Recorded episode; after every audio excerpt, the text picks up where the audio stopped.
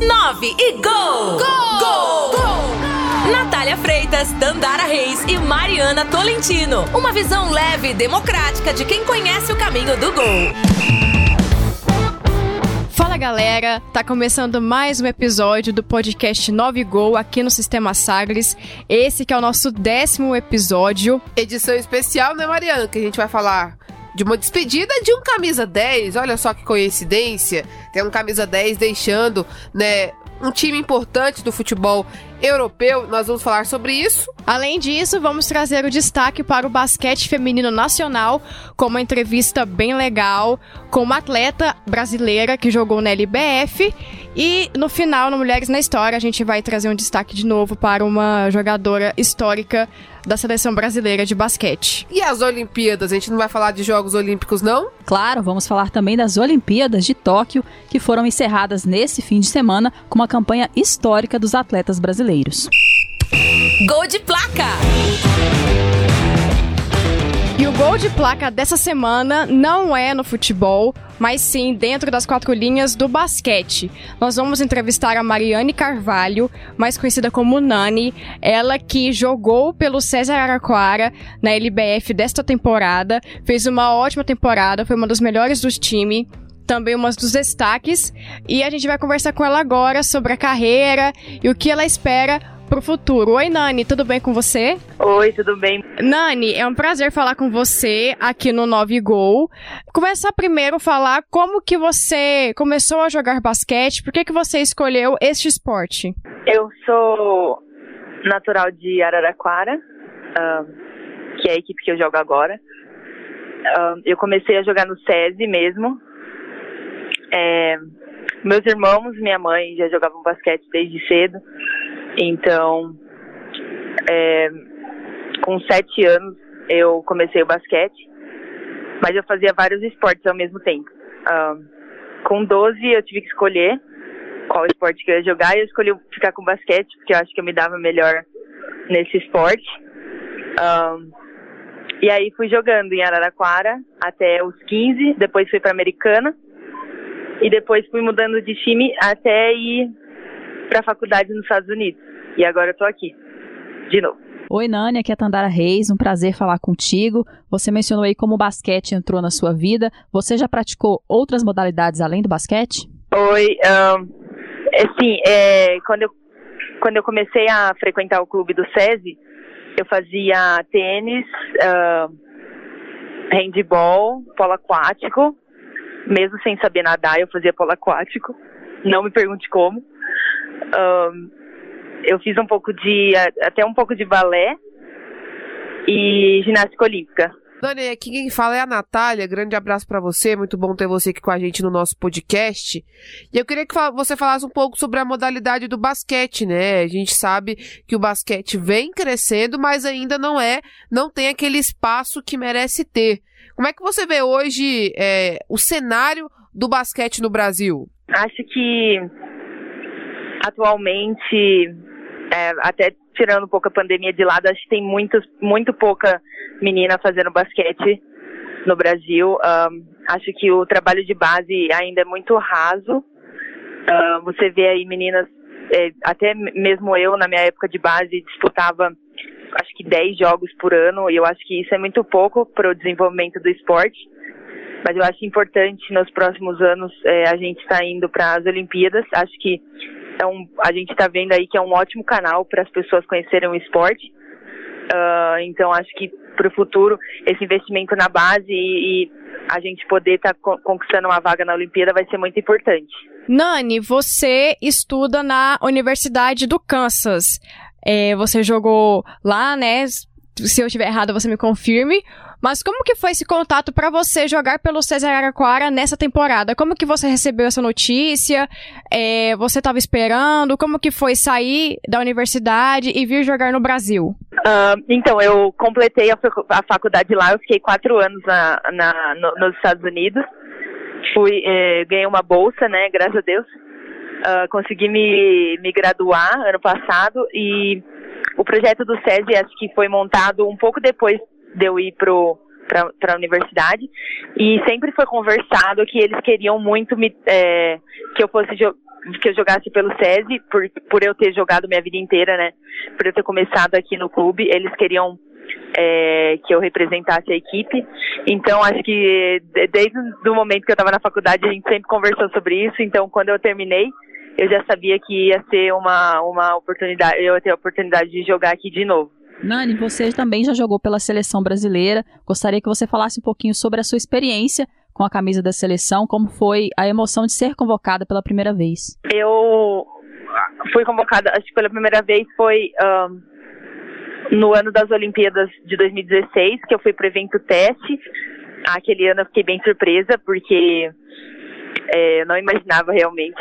Uh, acho que nenhum ano eu imaginava, mas é, esse ano eu fui convocada de novo para a Copa América. É, eu não imaginava, uh, mas foi uma experiência muito boa. Uh, conhecer os técnicos e a, a filosofia que eles estão impondo no, no basquete, é, a, no basquete da seleção, foi muito bom para mim. Acho que aumentou muito minha confiança. Eu acho que quem acompanhou o campeonato deu para ver que eu estava arremessando bem melhor quando eu voltei.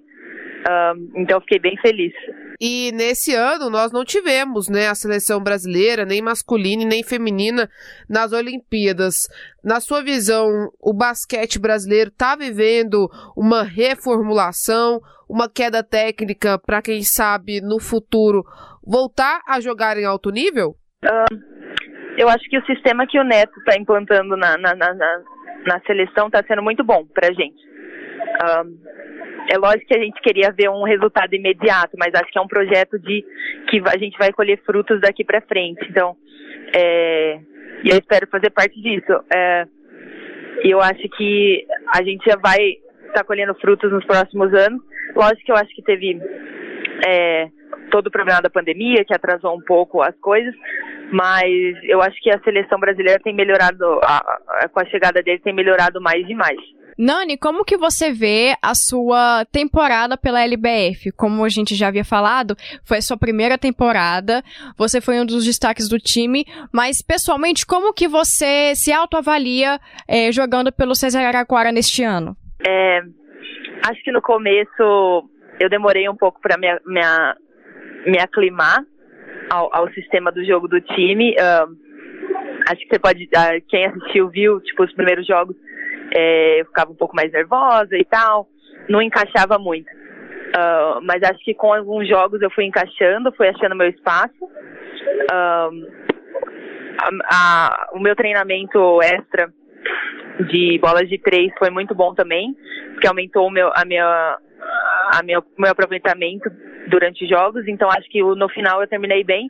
Infelizmente eu não consegui ajudar a equipe a, a seguir em frente, mas mas acho que na próxima eu vou estar mais preparada.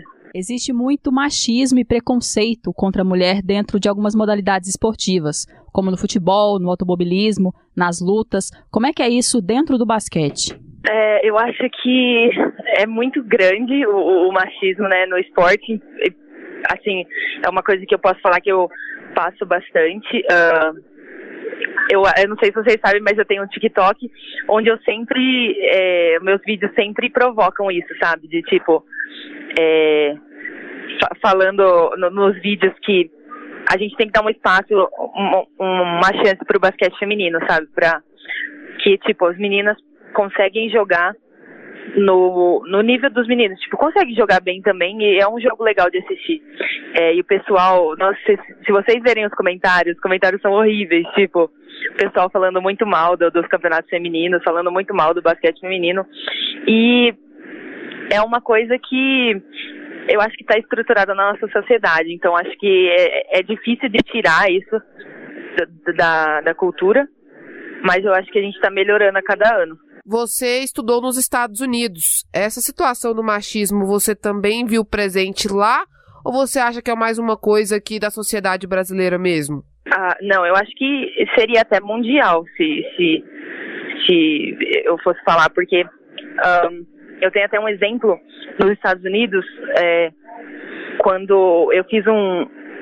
Eu estava no jogo e eu fiz um passe de costa e o vídeo viralizou, tipo, o vídeo de eu fazendo o passe e foi pra ESPN. E a ESPN postou no, no Twitter.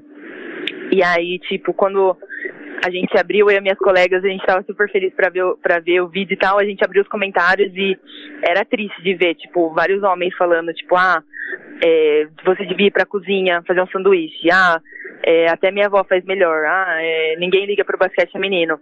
E, é, e aí você vai ver os comentários da WNBA, de todos os campeonatos, o pessoal, são os mesmos comentários, sabe? Uh, então é, é, só um exemplo de, de como é, é pesado, assim, uh, como as pessoas veem o esporte feminino. Nani, você mencionou aí uma de suas respostas que você faz vídeos pro TikTok, né? Eu queria saber, porque você também faz vários vídeos com a Tainá Paixão, né? Que ou uma outra jogadora do César Araquara. Então eu queria saber como que é esse bastidor dentro do time, como que é essa amizade com você com a Tainá, que a gente vê que é bem forte, né? Quem acompanha o basquete feminino. Então como que é esse bastidor é, no time, no vestiário, como que é essa resenha? Eu acho que a gente tem um time muito alegre. Um, acho que não só eu e ela a gente faz TikTok, mas tem a Juliana, tem a Sossô. Todo mundo, né, é, tem esse, essa personalidade mais, mais alegre. Até as mais velhas, a Sil, a Karen. Todo mundo sempre, sempre brincando. Uh, não tem um momento que você não vê a gente zoando uma com a outra no, nos treinos e tal. Eu e a Tainá, é, eu acho engraçado que quando eu cheguei eu não falava com ela. Eu fiquei, tipo, o Paulista inteiro sem conversar com ela direito. E aí a gente combinou de fazer um TikTok e aí a gente virou amiga. Desde então, é, a gente até brinca que depois desse dia eu não saí mais da casa dela, que eu ia na casa dela todo dia. E aí a gente tava com um tempinho livre, vamos fazer um TikTok. Uh, passava o dia inteiro juntas. É, a gente, tipo, terminou o campeonato como se fosse irmãs. Até tatuagem a gente fez junto. Nani, agora eu queria que você falasse um pouquinho o que, que você almeja para o futuro da sua carreira dentro do basquete. Um, acho que meus, meus objetivos para o futuro é com certeza ir para uma Olimpíada, uh, representando a seleção. É, desde criança eu sempre falei que eu quero ir ou como jogadora ou como técnica, que eu tenho o sonho de ser técnica também. Um, eu espero eu espero estar lá de algum jeito, eu espero é, fazer o basquete feminino no Brasil crescer de alguma forma. Um, e acho que é isso. Eu estou tentando terminar minha faculdade de educação física aqui no Brasil agora. É, então, acho que esses são meus objetivos para o futuro. Você ainda é muito jovem, mas você já faz uma preparação para ser treinador, já que você disse que é um dos seus desejos também de ser técnica? Ah, sim, sim. Um, nossa, eu tenho muita. Eu gosto muito de estudar o jogo de basquete. Um, por exemplo, a gente, a gente até falou da Tainá. É, a gente fica, eu e ela, a gente às vezes fica o dia inteiro assistindo jogos de basquete e analisando as jogadas, analisando o que, que o técnico fez, o que, que acontece. Um, e geralmente eu anoto o que, as coisas que eu quero ser, as coisas que eu quero fazer quando eu for técnica e as coisas que eu não quero fazer. Um, isso tudo vendo exemplos. É, na minha faculdade, a gente recebia um livro de jogadas com umas 40 jogadas. E eu guardei esse livro, então eu pretendo usar quando eu for técnica. Então, tenho me preparado bastante. Só que agora é meio difícil porque eu foco mais na, na, no jogo que eu tenho que jogar do que no, no, futuro como técnica. Nani, você recentemente postou no seu Instagram, né, um texto, um texto se despedindo do SESI. É, você está saindo da equipe, né? Mas para onde que você vai agora? Quais são os seus planos para a carreira? É, então, sexta-feira eu anunciei, é, sábado eu anunciei que eu vou sair do SESI um, nessa, nessa próxima temporada. Um, e eu não posso falar onde eu vou ainda, mas é, já tá tudo certo para ir para outro lugar. É, e essa semana acho que ainda vou falar. Se não for essa semana, vai ter que ser no final de agosto. Então vai ser assim. Para a gente finalizar a nossa entrevista, eu queria saber de você quais são as suas inspirações no basquete, seja jogadora, treinador também, né, que você já falou pra gente que tem o sonho, e também qual o recado que você dá para essas meninas que sonham em ser jogadora de basquete, que querem iniciar nessa carreira. Um, acho que inspiração, acho que desde criança, assim, eu sempre me inspirei um pouco na, bastante, na verdade, na Clarissa, um, sempre achei ela uma pessoa muito um, batalhadora e, e, que treina muito, então, e, e, ter, ter estado com ela na seleção também é, é, foi uma inspiração para mim. Um, acho que também, é assim, falando numa questão de WNBA. Acho que eu gosto muito da, da a da Stewart, um, que joga no Seattle. É, quando eu estava no college, todo mundo falava que eu parecia um pouco com ela. Eu ficava bem feliz. Uh, sempre me inspirei nela, gosto muito do jogo dela. É um jogo bem simples, uh, mas que ela acaba o jogo com, com 40 pontos na hora que você vai ver. Uh, e, e, ela ajuda os times, os times que ela joga sempre são, são campeões do, dos torneios.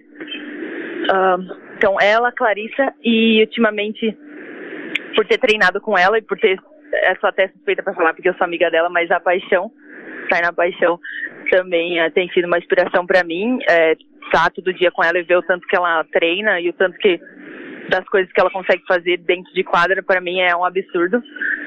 Um, e o recado que eu dou para as meninas que querem continuar jogando, acho que seria é, treinar. Eu sei que é clichê, mas é, acho que treinar todo dia com alegria e, e ser uma boa companheira de equipe, eu acho que já já já melhora muito é, o, o, coletivo, melhora muito o seu individual e o jeito que as pessoas é, veem você. Então eu acho que esse é o principal para mim, treinar com todo dia com alegria e ser uma boa companheira de equipe. É isso. Viralizou, repercutiu e virou pauta. E o que repercutiu, viralizou essa semana, com certeza não tinha outra coisa pra gente falar, é a despedida do Messi do Barcelona, né? Se encerrou uma carreira cheia de títulos, cheia de recordes batidos. Então, o Messi está saindo do Barcelona. Todo mundo sabe que eu torço pro Real Madrid, né? Mas foi realmente uma imagem muito chocante, né? A despedida do Messi, triste, ele se emocionou como acho que não, como nunca antes havia se emocionado em sua carreira. Realmente foi uma cena muito triste ver ele se despedindo ali do Barcelona, ele que ficou mais de 20 anos no, no clube catalão e agora se despedindo do Barcelona. Para quem não entende, lá tem aquela, aquela questão da fiscalização por conta do dinheiro, né, da, do, da finança dos clubes. E por conta das dívidas que o Barcelona tem, impossibilitou do Messi ser registrado, né? Do novo contrato do Messi ser registrado, até porque é, a folha salarial do Barcelona é maior do que a arrecadação do clube, então isso impossibilitou que o Messi fosse registrado, principalmente ali na La Liga, no campeonato espanhol. Havia um acordo entre o Messi e o Barcelona, ele reduziu o salário dele em 50%, mesmo assim ficou impossível a continuidade do maior jogador da história do Barcelona. Bom, acho que eu sou a única aqui que torce por Barcelona. Então essa notícia também me abala. Além de torcer pelo Barcelona, eu sou muito fã do Messi. Tem essa história de que nenhum jogador é maior do que nenhum clube, mas eu acredito que todo clube, toda instituição, ela é formada pelas pessoas que a compõem. E no caso do clube de futebol, a torcida, os colaboradores e os ídolos do time são sim muito importantes e no caso do Messi não deixa de ser para mim, mais importante até do que o clube. Afinal de contas, todo o tamanho que o Barcelona tem, tudo que ele conquistou nos últimos anos, passou pelos pés do Leonel Messi. Então, para mim, é, é uma despedida muito triste. Todo mundo sabia que esse momento ia chegar, mas foi muito surpreendente, né? Tava tudo encaminhado para que ele continuasse no clube. Ele disse que queria continuar no clube. Então, é algo muito triste e, e, o fim de uma era, sem dúvida, é o fim de uma era que provavelmente se iniciará uma outra talvez, não sei se será tão vitoriosa quanto essa, né? Nós não sabemos ainda em que clube o Messi vai jogar, mas com certeza nada será comparado ao que ele fez dentro do Barcelona. O Messi que chegou ao Barcelona com 13 anos, lá nos anos 2000, e ele estreou como profissional em 2004. Ele com certeza é o maior jogador da história do Barcelona. Marcou 672 gols e anotou 268 assistências em 778 jogos oficiais com a camisa do Barça. Ao todo, foram 35 títulos. Entre esses títulos, quatro edições da Liga dos Campeões e 10 do Campeonato Espanhol. Além disso, o Messi também foi eleito, né, seis vezes o melhor jogador do mundo, com certeza pelas atuações dele no Barcelona. Com certeza é uma notícia que para ali o futebol mundial. É, é um, uma chave sendo virada, é um ciclo sendo, sendo encerrado, não só no Barcelona, acho que é um marco para a história do futebol mundial. Com certeza, né? O Messi é um dos maiores da história, não só do Barcelona, mas do mundo, da história do futebol. E realmente foi uma despedida muito triste. Ele se emocionou bastante. Tinham vários jogadores do Barcelona, a esposa, os filhos. Ele tirou foto onde estavam vários troféus que ele ganhou. Então, ele estava repleto é, rodeado de troféus que ele ganhou pelo Barcelona. Então foi uma despedida bem triste. Realmente é um marco, né, do futebol é, mundial, essa saída do Messi, então vai ficar marcado na história que com certeza ele queria encerrar sua carreira no Barcelona, até decidiu, né, aceitou diminuir 50% do salário, mas mesmo assim não é, foi possível a continuação dele no clube. Então realmente foi uma despedida bem complicada, bem difícil para os fãs do futebol, não apenas os fãs do Barcelona, mas para os fãs do futebol foi uma despedida bem é, memorável e triste. A gente já vê alguns jogadores jovens, né, tomando espaço ali no time do Barcelona, recebendo oportunidades, mas eu estou ansiosa para saber como é que o Barcelona vai se comportar sem o Messi, com a ausência do Messi. Lembrando que agora tem um com Agüero, que foi pro Barcelona por causa do Messi e não vai poder jogar com o seu compatriota, mas eu estou ansiosa para saber como o Barcelona vai reagir sem o seu maior jogador. E além da despedida do Messi, tivemos o encerramento dos Jogos Olímpicos de Tóquio, onde o Brasil teve uma apresentação memorável, né? Foi histórica ganhamos mais medalhas do que na Rio 2016, onde a gente conseguiu é, 19 medalhas, e em Tóquio conseguimos 21, então duas medalhas a mais, mas já é um marco histórico. Tivemos sete medalhas de ouro, que foi o mesmo tanto que tivemos nas Olimpíadas do Rio. Então foi bem legal, tivemos várias modalidades novas que o Brasil conseguiu medalhas, como o skate, o surf. Então vai ficar marcado essas Olimpíadas para o Brasil, principalmente nessas modalidades que nós conseguimos medalhas é, nessas primeiras, na primeira edição. E essas competições, né, esses novos, essas novas modalidades que foram inseridas nesses Jogos de 2020 é, foram responsáveis, com certeza, por esse melhor ranqueamento do Brasil no quadro de medalhas. Até porque esportes tradicionais que a gente esperava alguma medalha acabaram ficando sem. Por exemplo, o vôlei masculino ficou sem medalha. O vôlei de praia, pela primeira vez na história, o Brasil não foi medalhista em nenhuma dupla, em nenhuma categoria do vôlei de praia. Com certeza, isso foi um marco também. E essas inovações, essas modalidades novas, acabaram aí trazendo medalhas pra gente. Tanto o skate quanto o surf, como você destacou, Mariana. Exatamente, né? Quatro medalhas no skate, mais uma no surf. O vôlei de praia, sem dúvida, foi a grande decepção, porque tínhamos quatro duplas, duas no masculino e duas no feminino, e não conquistamos sequer nenhuma medalha, nem de bronze, nem de prata, nem de ouro, não veio nada. No vôlei de quadra, eu acredito que a seleção masculina decepcionou um pouco, porque era atual campeã, então se esperava que viesse pelo menos um pódio, mas também não teve medalha. E no feminino, que eu acho que ninguém apontava um pódio para a seleção feminina de vôlei, elas conquistaram a prata, né? Foram para a final, acabaram sendo derrotadas pelos Estados Unidos por 3 a 0, mas conseguiram uma prata que, na minha opinião, era ainda inesperada. E a grande surpresa, outra grande surpresa que eu acredito que aconteceu nesses Jogos Olímpicos foi a medalha do tênis, né? A dupla de Laura Pigossi e Luísa Stefani, né? Elas derrubaram três favoritas, conquistaram o bronze e surpreenderam muita gente. E mesmo que a gente não tenha conseguido medalhas em outras modalidades, a gente conseguiu bater recordes. Então a gente quase conseguiu, mas foi muita quebra de recorde, por exemplo, no tênis de mesa. É, primeira vez que a gente conseguiu passar pelas quartas de final. Então foram várias modalidades que a gente não conseguiu medalha, mas foram, foram resultados históricos que dá esperança pra gente também nas próximas Olimpíadas, né, em 2024 na França. Então eu acho que isso também é uma, acredito, que é uma coisa da gente tirar de positivo das Olimpíadas que o Brasil fez em Tóquio. Além das medalhas inéditas, né? Eu, eu mencionei a medalha no tênis, que foi inédita. Tivemos também o ineditismo da medalha da Rebeca Andrade, né? Ela foi a primeira mulher a ganhar aí a medalha da ginástica artística feminina, ganhou duas medalhas, mais uma boa surpresa dos Jogos Olímpicos de Tóquio. Lembrando que agora o ciclo é menor, né, para a próxima Olimpíada, será em 2024, por conta da pandemia tivemos é, um ano a mais nessa última Olimpíada e agora teremos ah, os próximos Jogos Olímpicos em Paris em 2024, um ciclo um pouco menor, mas quem sabe o Brasil aí trazendo muita expectativa de medalha, como foi agora em 2020. A gente viu muitos jovens atletas, muitas novidades que estarão com idade olímpica também em 2024. Mulheres na História. E no Mulheres na História de hoje, vamos falar de Hortência Marcari, que é o maior nome do basquete feminino do Brasil.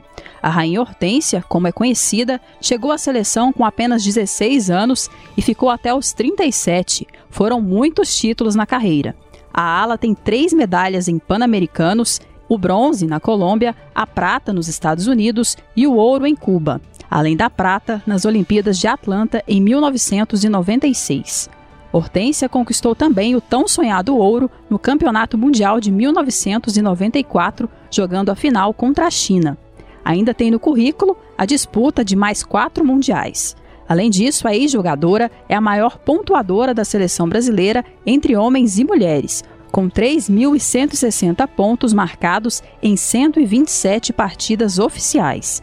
A Rainha Hortência entrou no Hall da Fama do basquete feminino no Tennessee, nos Estados Unidos, em 2002.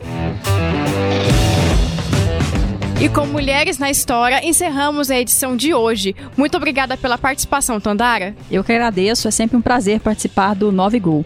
E a gente te vê no próximo episódio, Natália Freitas. É, já passamos do décimo episódio, né, Mariana? Já estamos caminhando aí com o nosso Nove Gol e até semana que vem. Até semana que vem, até semana que vem, você ouvinte que nos acompanha aqui no podcast 9 Gol. Muito obrigada por ter ficado até o final. E lembrando que você confere o podcast 9 Gol toda segunda-feira às 8 da noite no Sagres 730M e antes às 6 horas da noite no Sagres Online em todos os tocadores de podcast.